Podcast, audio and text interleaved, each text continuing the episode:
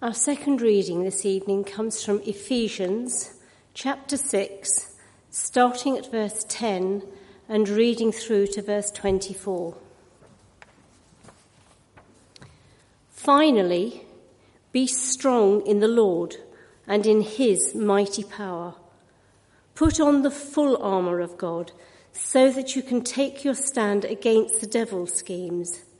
For our struggle is not against flesh and blood but against the rulers, against the authorities, against the powers of this dark world, and against the spiritual forces in the heavenly realms. Therefore, put on the full armour of God, so that when the day of evil comes, you may be able to stand your ground, and after you have done everything, to stand. Stand firm then, with the belt of truth buckled around your waist with the breastplate of righteousness in place, and with your feet fitted with the readiness that comes from the gospel of peace. In addition to all of this, take up the shield of faith, with which you can extinguish all the flaming arrows of the evil one. Take the helmet of salvation and the sword of the Spirit, which is the word of God and pray in the Spirit on all occasions with all kinds of prayers and requests. With this in mind, be alert and always keep on praying for all of the saints. Pray also for me that whenever I open my mouth, words may be given me so that I will fearlessly make known the mystery of the gospel, for which I am an ambassador in chains. Pray that I may declare it fearlessly as I should. Tychicus, the dear brother and faithful servant in the Lord, will tell you everything, so that you also may know how I am and what I am doing. I am sending him to you for this very purpose, that you may know how we are, and that he may encourage you. Peace to the brothers, and love with faith from God the Father and the Lord Jesus Christ. Grace to all who love our Lord Jesus Christ with an undying love. Thanks be to God.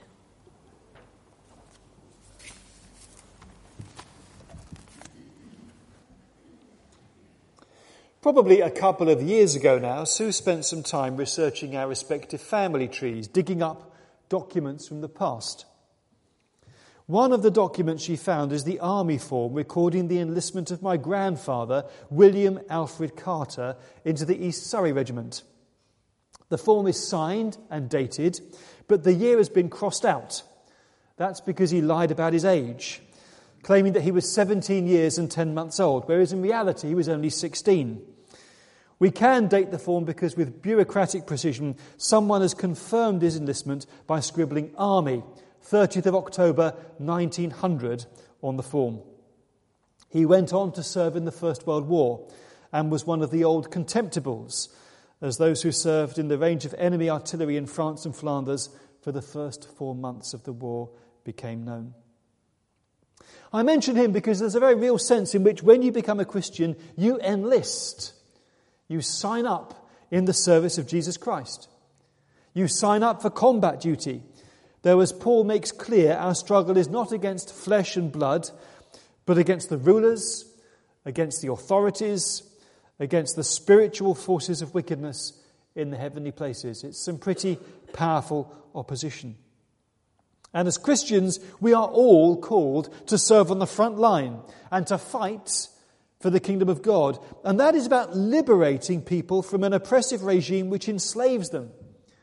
It traps them in fear in sin, in anger, in futility, in selfishness, in loneliness, in death, darkness, and despair. We don't fight for territory, we fight for people's lives and for their salvation. And make no mistake, if you are living for Jesus, there will be periods when it feels like every day is going into battle, and you will need courage and determination. But even more than that, you will need to be strong in the Lord and in His mighty power, as Paul puts it. As Paddy Best puts it in his commentary, believers occupy advanced outposts which are always in danger of being overrun by the forces of the devil. They must stand firm as opposed to running away. Now, in some parts of this country, in the inner city or on some estates, you only need to step outside your front door to see you are living in a spiritual war zone. Horsham doesn't feel much like that. But don't make the mistake of thinking that because we live in leafy Horsham, none of this applies to us. We too are engaged in a battle.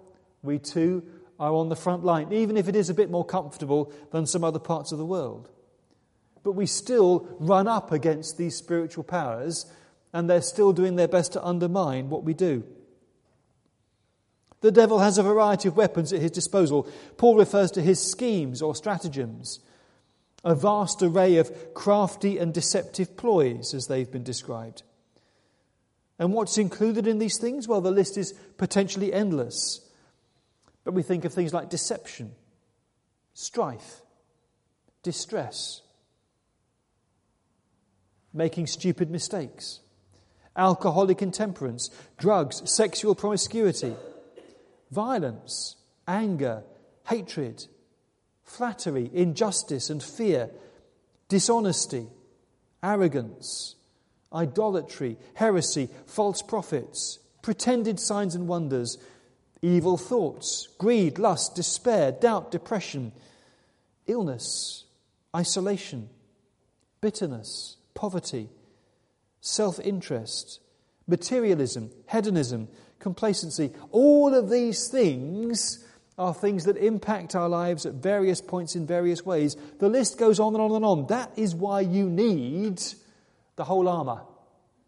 Because in ordinary, everyday life, we are called to take a stand for what is good and what is right against all the things that encourage us to compromise or call us somehow to let the side down. And how does what we do here on a Sunday fit in to all of that? Well, the point of coming here Sunday by Sunday is to be renewed and strengthened and, in a sense, recommissioned so that we can all go out and give our best in terms of living for Jesus the following week.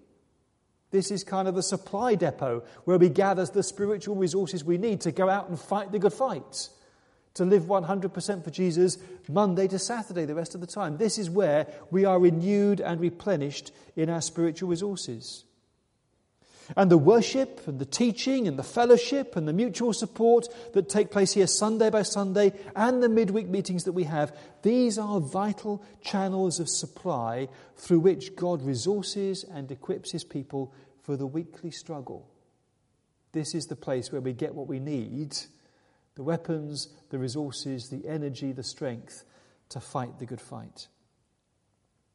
And because church plays that vital role, and the spiritual powers know that the church plays that vital role, there can be times when it feels as if the church itself is under a bit of attack. We need to recognize that the devil's principal aim is to shatter people's Christian existence. That is his agenda and his goal. And if he can do that by undermining the church, creating disillusionment with the church, then he can disable people's capacity and willingness to live their lives for Christ. So, all the time we can be aware that actually there will be occasions when we ourselves feel a bit oppressed and under attack here, because if he can damage our Christian faith by creating a sense of disillusionment with church, then that means he's achieving his goal.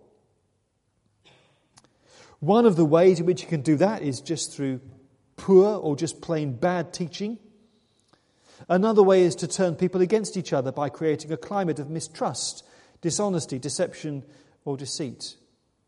Paul warns against this in Ephesians 4:14, and the effects can be devastating. As Best truly observes in his commentary again, more churches have been broken up or debilitated through the lack of honest and loving conduct than by heretical teaching. So if you find sometimes that other people are getting at you and you feel tempted to retaliate, just remember what is going on here behind the scenes at a spiritual level. Because when we do the natural thing and we succumb to anger rather than choosing the costly path of forgiveness, when we respond as ordinary human beings and not as followers of Jesus Christ, we play into the devil's hands. And if we as Christians end up fighting each other, then he is the only one who wins in the end. So when we're up against it, we need to put on the whole armour of God so that we can stand our ground as we carry out God's orders and still be standing at the end of really trying and difficult days when everything around us seems to be going wrong. Put on the armour of God. Because when you become a Christian, you enlisted as a soldier of Jesus Christ called to wrestle, fight, and pray, to tread all the powers of darkness down and win the well fought day, as Charles Wesley's hymn puts it so well and so memorably. So, what is the armour? And what's it mean to wear it? What are the qualities we're called to put on as we get dressed in the morning? Because that's how it works. You, you put on your clothes, you put on your armour. What do I need to live today successfully for Jesus? All the armour described are the bits and pieces that a heavily armed Roman soldier might put on. And the first piece of armour is described as the, the belt of truth. It's probably a misleading term to call it a belt because it's the leather covering that would be worn to kind of protect the stomach and the vital organs that are here, give you flexibility of movement and a bit of freedom, but at the same time, a degree of protection. The belt, the apron, the covering of truth. Because we are called to be people of truth and honesty and integrity. It's one of the first ways in which we choose which side we're going to be on, because Jesus identifies the devil as being the father of lies. So when we compromise on the truth, we kind of cross the line a little bit and cha- are in danger of changing sides. God is truth. He's given us the spirit of truth. When we compromise on speaking the truth, we expose our vulnerable underbelly to attack. Let's be honest. The truth can be painful and difficult sometimes to speak, sometimes to hear, particularly if it's about ourselves. But church, when it works, should be a place where people can be real, can be accepted for who they are, be honest about how they feel, be honest about the difficulties that they encounter. This should be a place where there can, should be someone that you can go to and really be open about where you're at and what you're going through, knowing that they will hold the trust that you have placed in them knowing that they will pray for you and be there for you. You will know the truth, said Jesus, and the truth will set you free. Because when we have that degree of honesty about ourselves, that provides a firm basis on which our lives can be sorted out. So, honesty in all that you say, at work, here. Be truthful. Put the belt of truth on. Take a stand for God and don't compromise that in any way. The next item of armour is the breastplate of righteousness, which covers the chest, and as such it protects the heart. And as Jesus said, the heart is the origin of so much that is sinful and wrong in our lives. Out of the heart come evil thoughts, vulgar deeds, stealing, murder, unfaithfulness in marriage, greed, meanness, deceit, indecency, envy, insults, pride, and foolishness. Where do these things come from? They come from here. They come from inside us. And when we get it wrong, as we always do from time to time, the devil exploits that advantage to condemn us as worthless failures who will never amount to anything because guilt is one of the most powerful weapons he has in his arsenal. You failed. Call yourself a Christian. How could you possibly do that? You're not worth anything at all. That is why, as part of our armour, God supplies us with the breastplate of His righteousness, because our sin is covered by God's righteousness. It's a fundamental part of the gospel. And when we fail, we are not drummed out of the regiment with a dishonourable discharge. God lifts us to our feet. He forgives our sin, tells us to get back and resume our place in the ranks. Because even when you fail, God still wants you on his side. And the breastplate of righteousness symbolizes that. But as, if, as is so often the case, we are defined by what we wear, then let the breastplate of righteousness define you as a person. Who you are and how you live. Because you wear the armour, stand up for what is right. Do the right thing when you're put on the spot. When temptation comes, say, actually, no, I'm wearing the breastplate of righteousness, and this is how I'm going to live my life today. Be people of truth. Be people who, who recognize that God has put you right with Himself, and allow that to determine how you live. And for footwear, for footwear we have the readiness that comes from the gospel, the good news of peace. How lovely on the mountains are the feet of those who proclaim the gospel, the good news of peace, it says in Isaiah 52, verse 7. The gospel is the reason we are on the march. Paradoxically, we are an army whose mission it is to bring peace to God's world. Not at the point of a sword or the barrel of a gun, but by the gospel of reconciliation. We are sent to proclaim the good news of peace. That God in Christ does not hold our sins against us, but through Christ, anyone can have peace with God. It's good news, and it's worth breaking camp to get the message out there. So we are told to have our feet shod with the readiness that comes from the gospel of peace. The gospel that calls us to be ready, to be prepared. To do what? To initiate that conversation. To reach out to someone. To make the first move.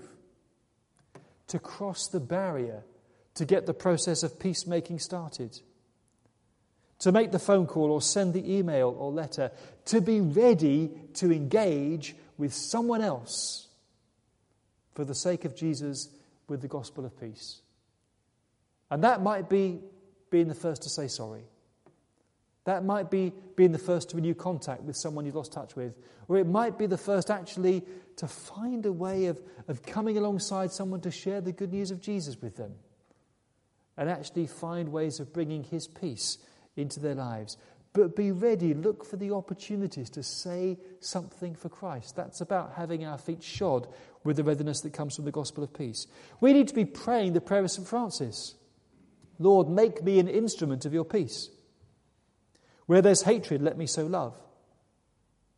Where there's injury, pardon. Where there's doubt, faith. Where there's despair, hope. Where there's darkness, light. Where there's sadness, joy. We're called to be ready to do that, to look for opportunities to do that, to put our boots on and be prepared to go where God sends us this week. Remember one of our lecturers at college saying for a time he was based in an RAF regiment that achieved absolutely nothing whatsoever. He said it was all designed to perpetuate what the, the regiment did, and they all looked kind of after each other. But in terms of output, there was nothing going on whatsoever. Somehow it just existed to support itself. And there's a danger the church can do that a little bit sometimes. We're just there to keep, keep doing what we're doing. But God calls us to be ambassadors of peace, to break camp, to go out with the gospel of peace and make an impact on the world for his, for his sake.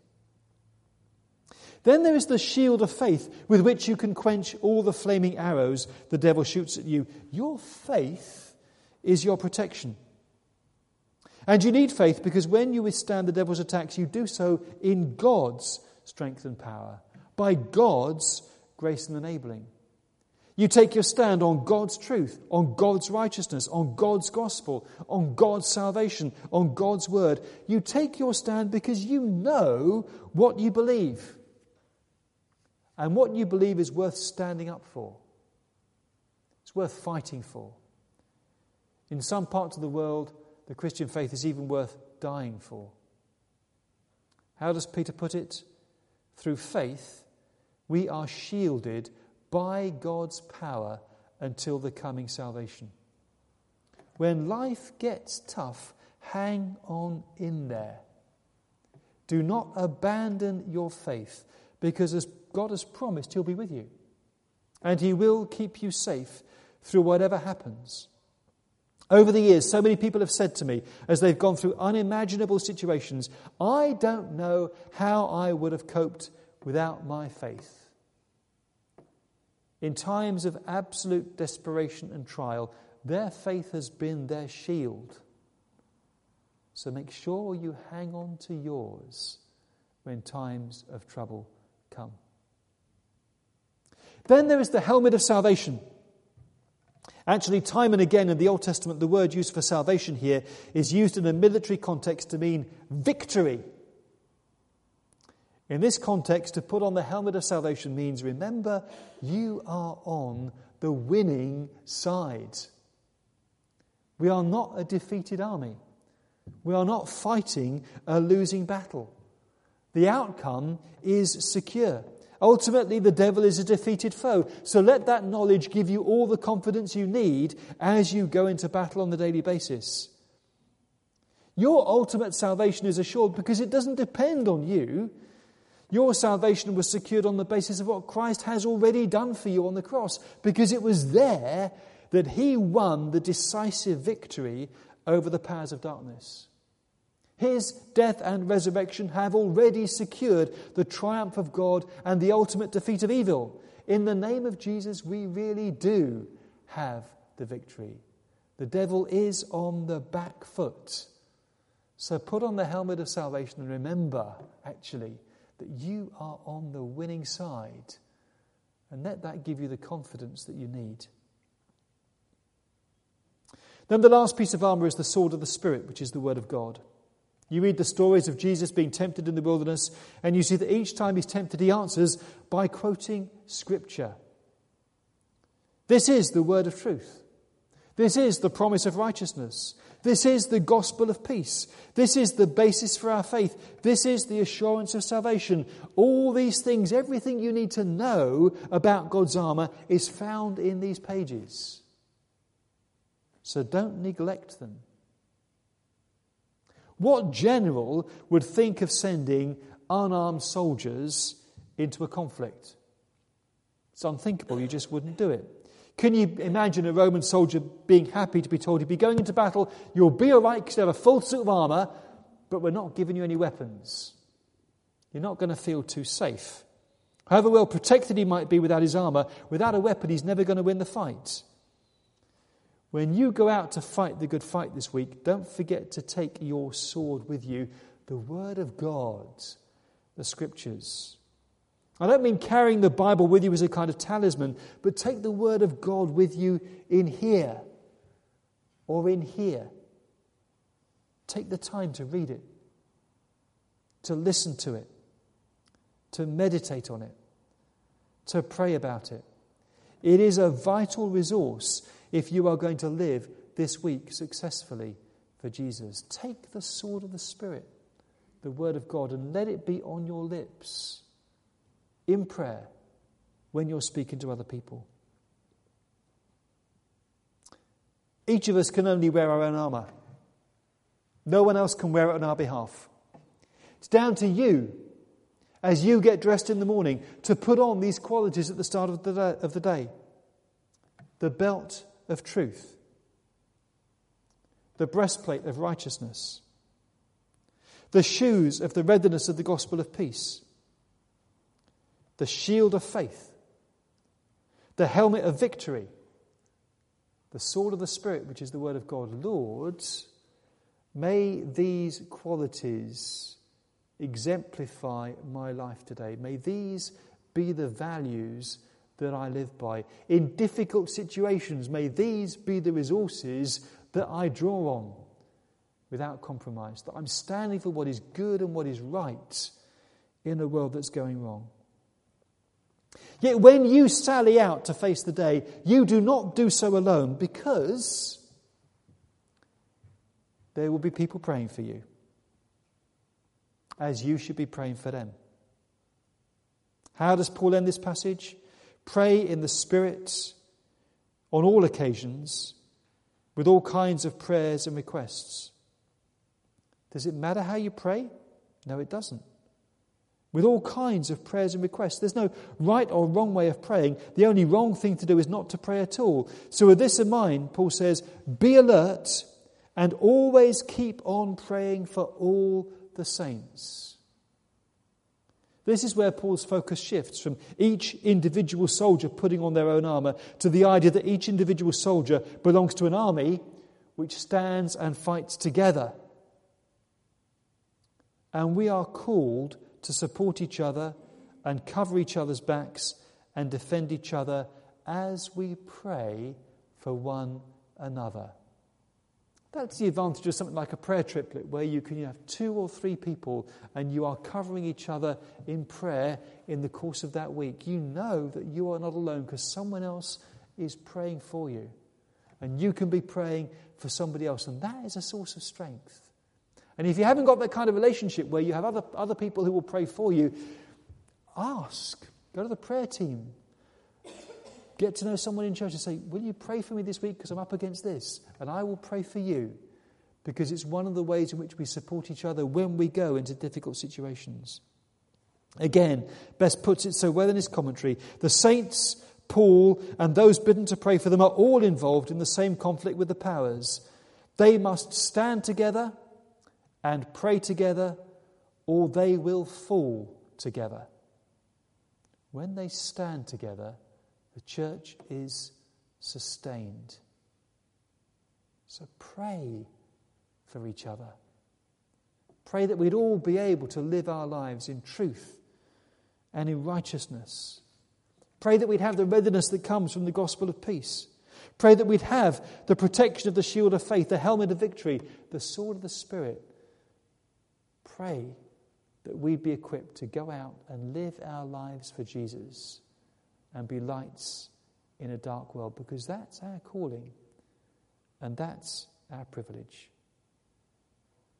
So, can I invite us to stand and let's say together the Lord's Prayer? Let's pray for each other as we say these words. Because so often we pray this prayer and we think, I'm praying it for me. Tonight, let's pray it for each other because it's in the plural.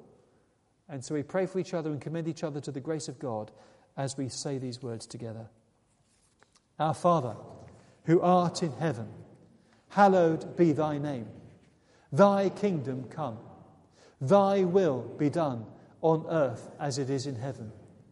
Give us this day our daily bread, and forgive us our trespasses as we forgive those who trespass against us. Lead us not into temptation, but deliver us from evil. For thine is the kingdom, the power, and the glory, forever and ever. Amen. Lord, where your kingdom is present, love reigns, peace is found, mercy prevails. And it's a kingdom built not with bricks and mortar, but by prayer and actions of sacrificial love. It's a kingdom whose foundation, head, and cornerstone is Jesus Christ. Lord, thy kingdom come in our lives. Lord, give us your strength to sustain us in your work. And send us out to fulfill your mission, to, to reach the poor, the overlooked, overlooked, and the lost, to rescue people in your name from the kingdom of darkness and bring them into your kingdom of light. So, Lord, help us to live and work and pray together for the coming of your kingdom. In Jesus' name, amen.